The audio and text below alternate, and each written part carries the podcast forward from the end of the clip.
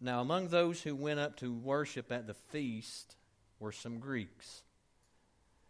So these came to Philip, who was from Bethsaida in Galilee, and asked him, Where I am, there will my servant be also. If anyone serves me, the Father will honor him. Let's pray. Father, we come to you tonight. Lord, we just thank you for the opportunity to come and um, speak to us from your word. Pierce our hearts, we pray in Jesus' name. Amen. Jesus is talking here about a servant. Said, The hour is come, remains alone. If it dies, it bears much fruit. Whoever loves his life loses it. Whoever hates his life in this world will keep it for eternal life. If anyone serves me, he must follow me. And where I am, there will be also. If anyone serves me, the Father will honor him. Now, uh, the day and age that we live, the thoughts of being somebody's servant, very demeaning. I think uh, that, uh, you know, all I've got to look forward to in life is just being a servant. It may seem demeaning. Um, the definition of a servant this is just the, the, the, the uh, dictionary definition a person who performs duties for others, a servant. Somebody that performs duties. Some of you kids are probably looking at your parents going, wait a minute. wait a minute. I'm a servant. I'm, uh, we've got kids doing laundry and, and washing dishes at our house and all kinds of things, but mom always slides them a little money, you know, so they're, they're not doing it for free. And I always tell, I tell them all the time, you know, I say, look around. You've got a roof over your head. You've got food to eat. Um, uh, you're, you're, we're, we're, we're paying you in, in all kinds of ways. But uh, a servant uh, in, in today's culture, and what maybe what, what we tell our kids to aspire to be, it may seem demeaning. For instance, we all want our kids to go to college. We want them to excel in life. We want them, whatever it is that they're doing, we want them to be the best at it. Uh, when Lucas was playing basketball, Miley was playing basketball. We wanted them to be the best they could be. Didn't have to be the best on the court, but just be the best that you can be. You know, and playing playing a sport, it's kind of hard to be a servant out on the court. You know, you're dribbling the ball down the court, and here comes somebody else with another color jersey, and you don't just say, "Well, here I want you to have the ball." I want to be your servant. You know, you, you kind of have to put that to side and play basketball or football or whatever it is. So uh, you know, we want our kids to excel and be the best that they can possibly be. But at the same time, a servant is so much more than somebody that just performs duties for somebody else. It's another definition one who is distinguished as obedient and faithful. A servant. Somebody that they're, they're just obedient. You know, I look around, I, I, I know folks here in this church that just the definition. I mean, if you could just see a servant personified, it would be this person or that. And I could start naming names. That people who they're just obedient and faithful to their calling and to what God is leading them to do, and they're, they're serving others. So Jesus is talking about somebody that's going to, he said, If anyone serves me, he must follow me, and where I am, there will my servant be also. Now, Somebody may ask you or may ask me, are, are, you a servant of the Lord? And I'm just going to be real honest with you. I'd have a hard time saying yes. Because I don't feel like I do a very good job. If I say I'm a servant, then I'm bragging about something I probably do a terrible job at. Has God called me to be a servant? Yes, He has. God called you to be a servant? Yes, He has. He said, If anyone serves me, he must follow me, and where I am, there will my servant be also. If anyone serves me, the Father will honor him. And he's talking about a servant.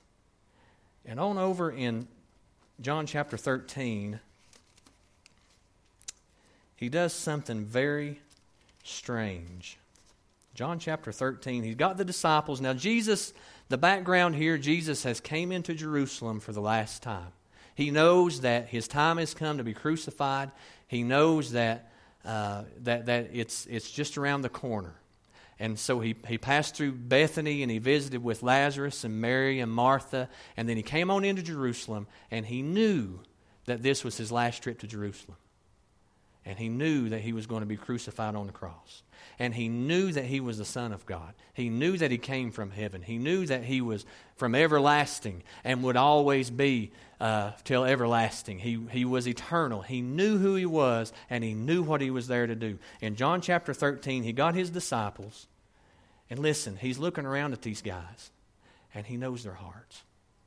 He knows that Peter is quick to spout out off the mouth. He knows what Judas is about to do, that he's about to betray him. He knows that all he, he knows their hearts. But in John chapter 13, and verse number 3 says, Jesus knowing that the Father had given all things into his hands, and that he had come from God and was going back to God, rose from supper. Now think about you could stop right there, Jesus knowing who he was. If that had been me, knowing who I, who I was, I believe if it had been me, the Bible would have stopped right there. He rose from supper and said, I'm not fooling with you guys. Your faith is, is shaky at best. They're going to be crying, Crucify, and you guys are going to be nowhere to be found. That's what I would have done. I would have rose from supper and said, You know what? I'm done with you guys. But it said that he rose from supper, he laid aside his outer garments, and taking a towel, tied it around his waist. Then he poured water into a basin and began to wash the disciples' feet and to wipe them with the towel that was wrapped around him. The Son of God, one of the three parts of the Trinity, laid aside his outer garments and knelt down and washed the disciples' feet knowing who they were, knowing how they were, knowing how they lived, knowing how weak their faith was. But he knelt down and washed their feet. And as I was reading this, and I, have I've, read, I've, I've read this chapter, I've actually uh, uh, preached on this chapter before. But I thought, how could somebody, how could he do that? Somebody true. I mean, you talk about a servant. If that's not the, the picture of a servant, I don't know what is.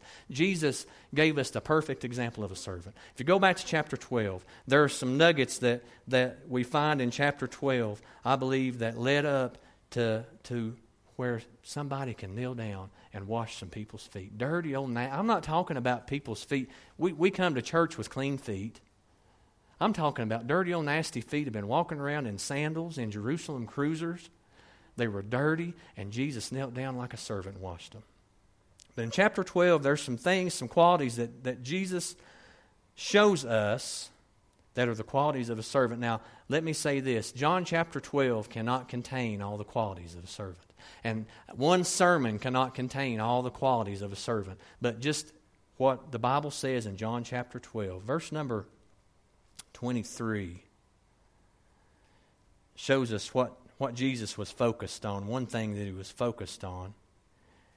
In verse number 23, and Jesus answered them, The hour has come for the Son of Man to be glorified. Truly, truly, I say to you, unless a grain of wheat falls into the earth and dies, it remains alone.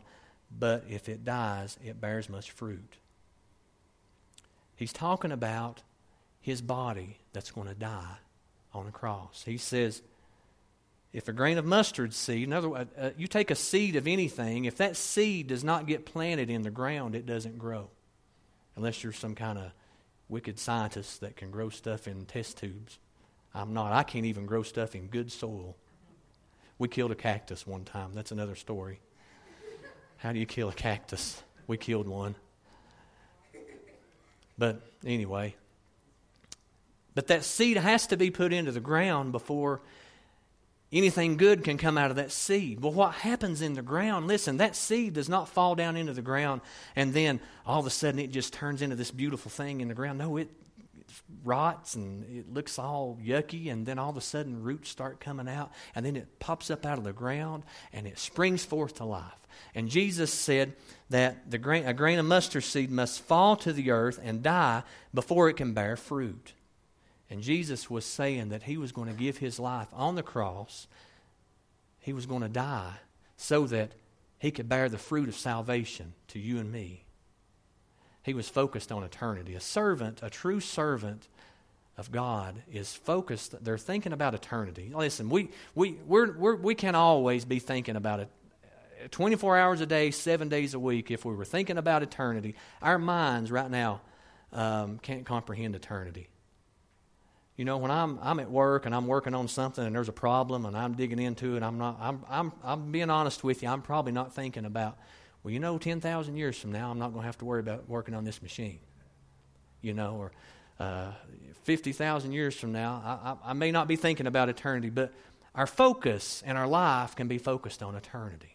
that's why we're here tonight.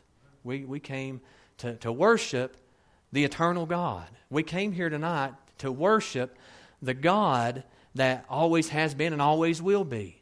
And if you're a child of God that's been saved by the blood of Jesus, then you are, you are, you, you are going to live in eternity with Him. And so that's why we're here tonight. It's not a duty. We didn't come to perform some duty to get our time in so that we can please God, but we came here tonight because we're eternally minded and we want to come to church and we want to worship God because of what He's done for us to be focused on eternity. Um, if we're focused on eternity, first of all, uh, st- things have to die in our life. I'm sorry. But like Paul said, he said, I die daily. And there are things in my life that 10 years ago, maybe they were alive and well in my life, but since then they've died off. Because as we go through life and God sanctifies us and makes us what He wants us to be, uh, some things in our life have to die. We die to our personal desires. And one thing that, stand, that I think about here is to be eternally minded, our life here on earth cannot be the most valuable thing that we have. COVID, the whole COVID pandemic reminded me of how important people's life here on earth is. And we, we all, you know, we, we, we, we handled it in, in our own way, and I'm not condemning one person for handling it one way and one person for handling another way. But it just reminded me how earthly minded that we are. And we're, we're, we're focused on uh, this life and what we can get out of this life and what we can do in this life and not even thinking about eternity. So, a true servant, Jesus, he was focused on eternity. Another thing. Down in verse number 26, he said, If anyone serves me, he must follow me, and where I am, there will my servant be also. If anyone serves me, the Father will honor him. And he's talking about serving. And serving means you're, you're focused on others. If you're serving somebody else, you're not thinking about your needs, but you're thinking about their needs. Jesus was always focused on others. You know, when he would come into town and um, uh, he touched the lame man and he touched the blind man and he, he, he always had time to, to take for, for somebody that was going through something. I think about the woman uh, at, the, at, at, the, the Samaritan woman at the well. And Jesus had that, con- he, the Bible says that, uh, that, that he had to travel through Samaria that day. Jesus knew he had an appointment with this woman. And he was, he was always focused on helping others and, and doing things uh, for other people. So, a true servant, and the example Jesus gave was to be focused on other people more than what we're focused on us. And that's one, one way we can tell, I guess, maybe if, uh, if, if we're truly digging in and serving or we're, it's just on the surface. What, what are, are we focused on ourselves? Are we focused on other people? Now, if you're a parent and you've got kids, uh, there's a good opportunity right there. You say, "Well, I'm not my kid's servant. I'm their parent. I'm their kind of their I'm kind of their boss." Well, at the same time, we, we kind of serve our kids in a way.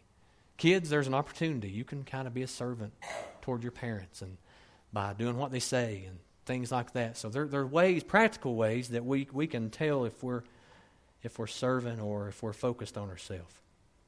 Verse number 27, he said, Now is my soul troubled, and what shall I say? Father, save me from this hour.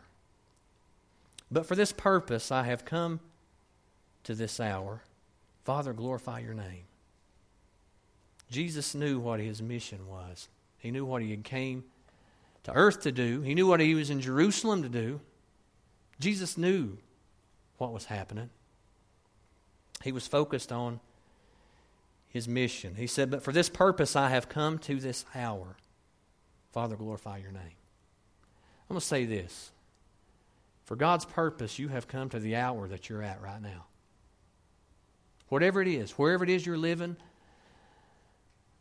you have come to this hour.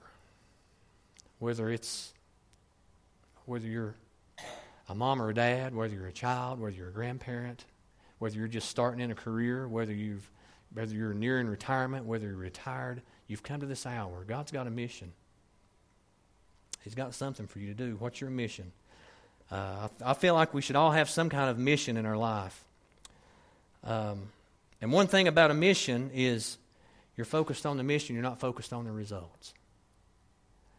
You know, when we're, we're doing things maybe that God's called us to do, whatever it is, um, we leave the results up to God and we, we just do what God has us to do.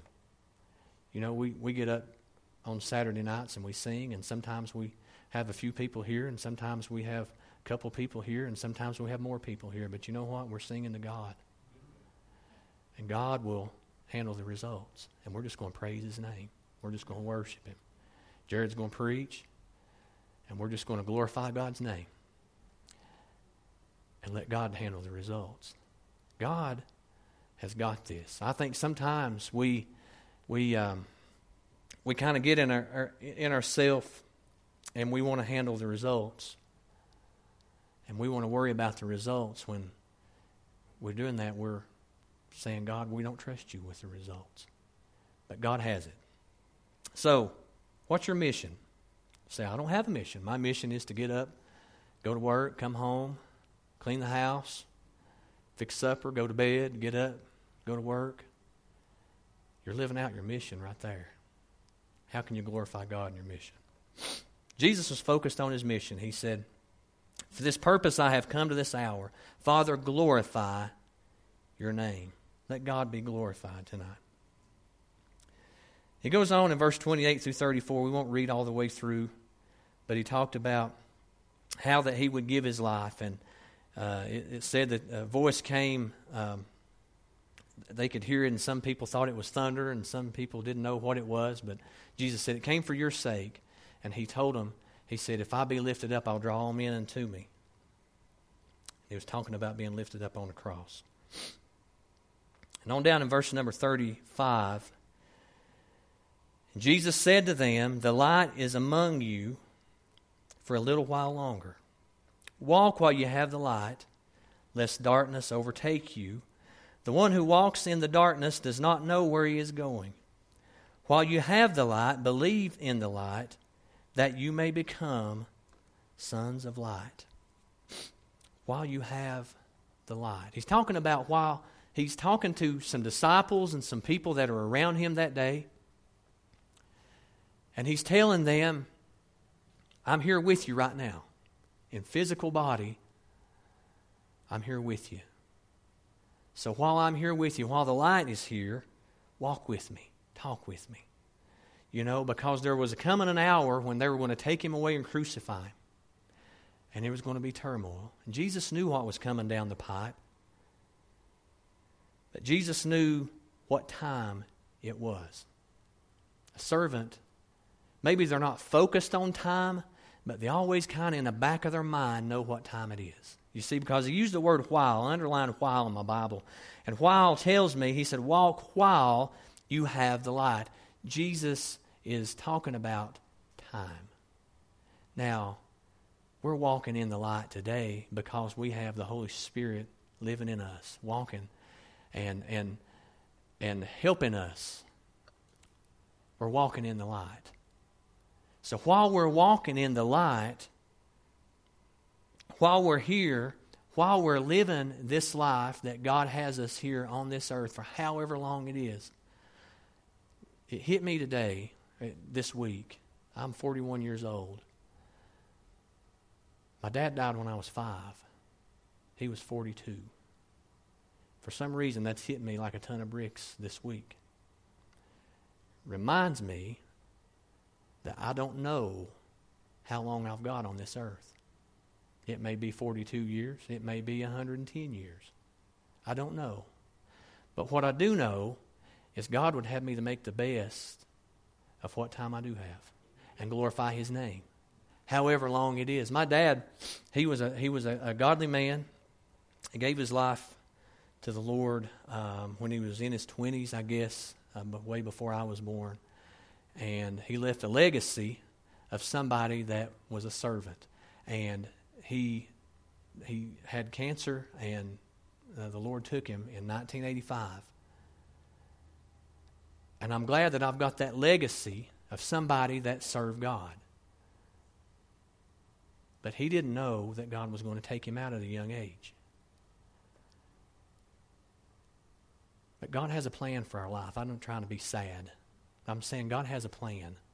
And what I'm saying is, while we have breath in our lungs, we ought to be praising Him. While we have able bodies, some of us might be breaking down a little bit. you know, I've got aches and pains that I didn't used to have, but I have them now.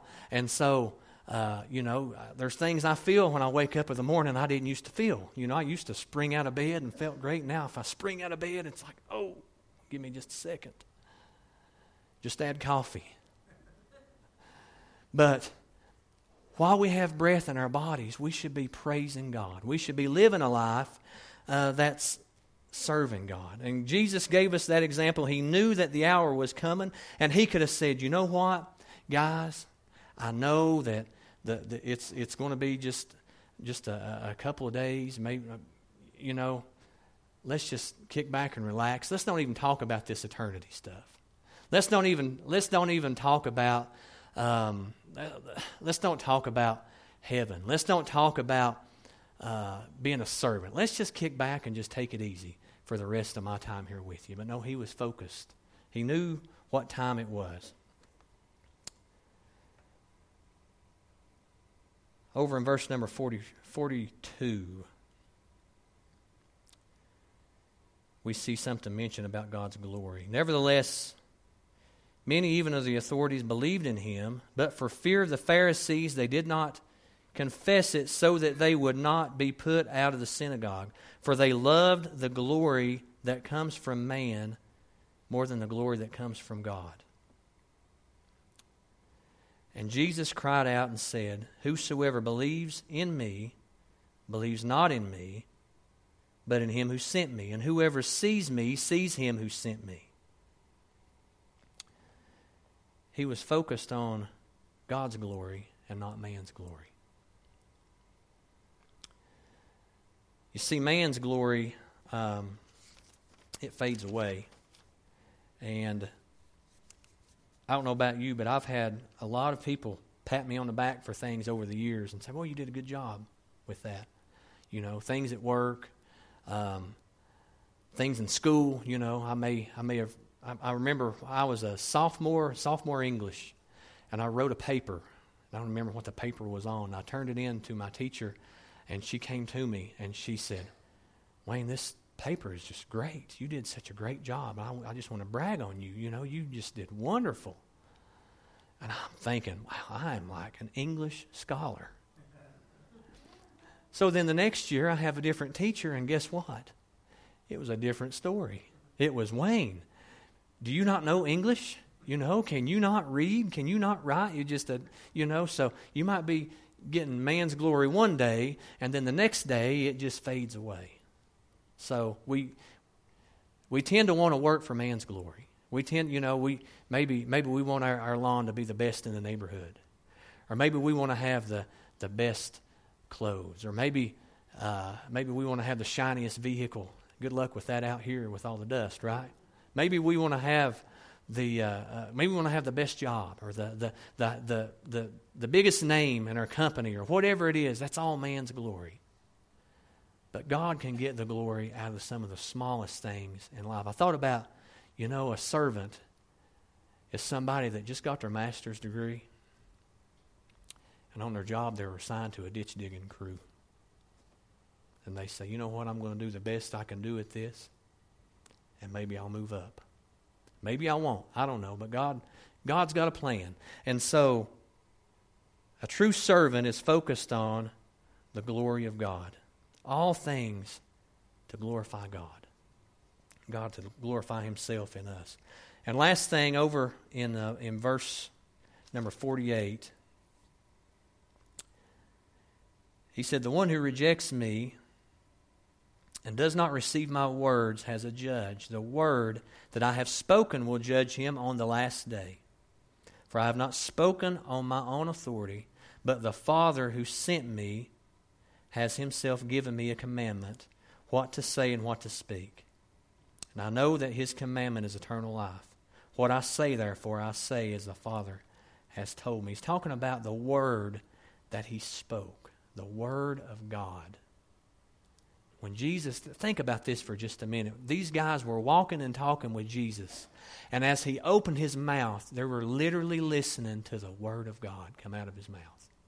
I mean, can you imagine? He was focused on the word. And I don't know about you, but I know how badly that I need God's word in my life. Over in, in Hebrews chapter 4 and verse number 12. It says, For the word of God is living and active. I think in the King James Version it says is quick and powerful. Living and active. Sharper than any two edged sword, piercing to the division of soul and of spirit, of joints and of marrow, and, dis- and discerning the thoughts and intentions of the heart. And no creature is hidden from his sight, but all are naked and exposed to the eyes of him to whom we must give an account. We're given an account. We're going to be judged by God's Word. That's what, that's what we're judged by. And so we have God's Word. We have it liter- literally in written form in front of us tonight. We have God's Word. And so the Word of God is alive and active, it's powerful. And it says it's sharper than any two edged sword. Now, in Bible times, um, a battle sword with two edges would be sharpened in two different directions, and it would cut going in and cut coming out. I don't know about you, but sometimes when I open up God's Word, and I'm thinking, I mean, I'm really feeling good about myself, you know, and I'm thinking, boy, I'm, mm, I'm getting my Bible time in early today, and I'll sit down with my Bible, you know, and I'll get my daily bread devotional out or something, and I'm thinking, this is going to be great. God's going to really lift me up and encourage me for the good guy that I am. And then I open up His Word, and it's just like a dagger to my heart. And He's reminding me of some pride in my life or something. I remember we were going to a church um, for about three years, and we, we decided at this time in our life that we were going to find the biggest church we could find, and we were going to hide in the crowd. And that's exactly what we did. We found this big church, and we knew a couple of people that went there, some good friends of ours, and we would always find them, and we would, and we would find a place, and we would sit, and we would just hide in the crowd. And this worked good for about a month. And I remember the preacher got up, and he wasn't one to really, he wasn't one to really, you know, one of those southern preachers to really hammer the pulpit, you know, and hammer it home. No, it wasn't like that. We like we like that about him. They got up. They started. He said, "God's got me in this series." Um, he he said, for however long, and he's talking about pride. And he just really hammered home pride. And I remember at the end of that service, everybody's getting up and they're they're they're playing music kind of like how we do, you know, and everybody's up shaking hands and telling everybody bye. And me and Sarah just sit there and we're just like, oh my gosh, wow. It's like he's talking to us. He don't even know us. I don't know if he'd ever met us at this point, but he's talking to us, you know. And we go home and we talk about it all week, you know. And wow, you know, that really hurt. There's really some pride that we're dealing with. And we come back the next Sunday thinking, boy, I'm glad we got that over with. We find our place in the crowd, and he begins to hammer home pride in a different way. I didn't know that you could talk about pride in so many ways. I grew up never hearing anybody even talk about pride. I didn't know what pride really was. I thought pride was a good thing, you know, proud to be an American and all that stuff. But now he's talking about pride in a negative way. And then at the end of that service, we just sat there and we just kind of knelt, you know. The, the, da- the dagger of God's word was just piercing our heart. And we went through this whole series, and, and it was like, and we finally we finally had a chance to talk to him, and you know, and we just introduced ourselves to him. I said, I know you don't know us, but it's just like you were preaching straight to us, and that's how God's word works. Sometimes it cuts going in, but we've got to allow His word to pierce us in those ways, so that we can be, as the Bible says, doers of God's word. You see, because somebody that's never been affected by God's word is going to have a hard time affecting their community around them with God's word. If we've never really been affected by God's word. So a true servant is some you you're, you're focused on God's word. Now think about it like this, and I'm I'm coming to a close, but the first thing they tell you on an airplane before the airplane takes off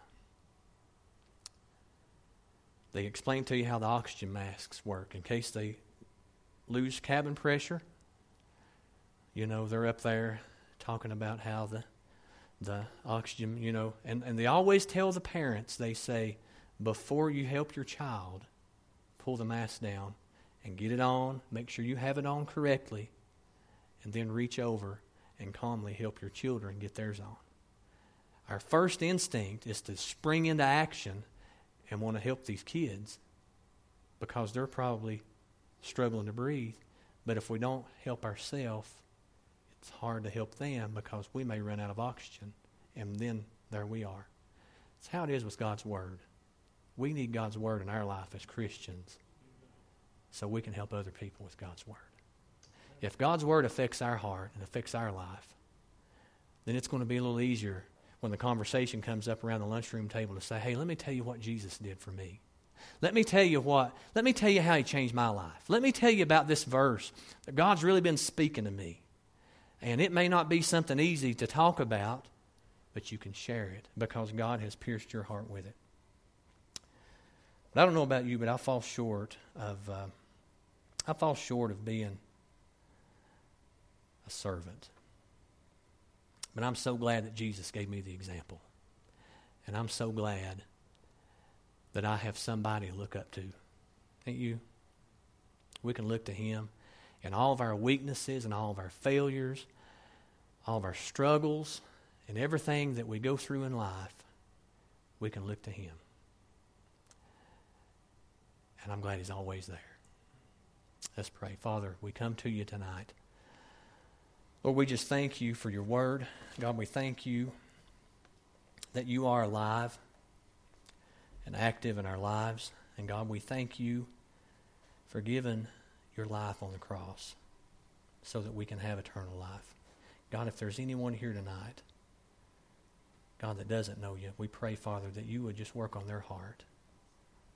And God, as we close with a song, God, we just want to lift up your name one more time. We just want to praise you for all that you've done, all that you're going to do. And Lord, just for being who you are, just for being God. And God, we just want to lift up your name tonight because you're worthy to be praised. Thank you, Lord. If you'd like to stand with us tonight as we, I know we always close with a song of invitation. Um, we also want it to be a time of worship. Let's worship him tonight. He's worthy.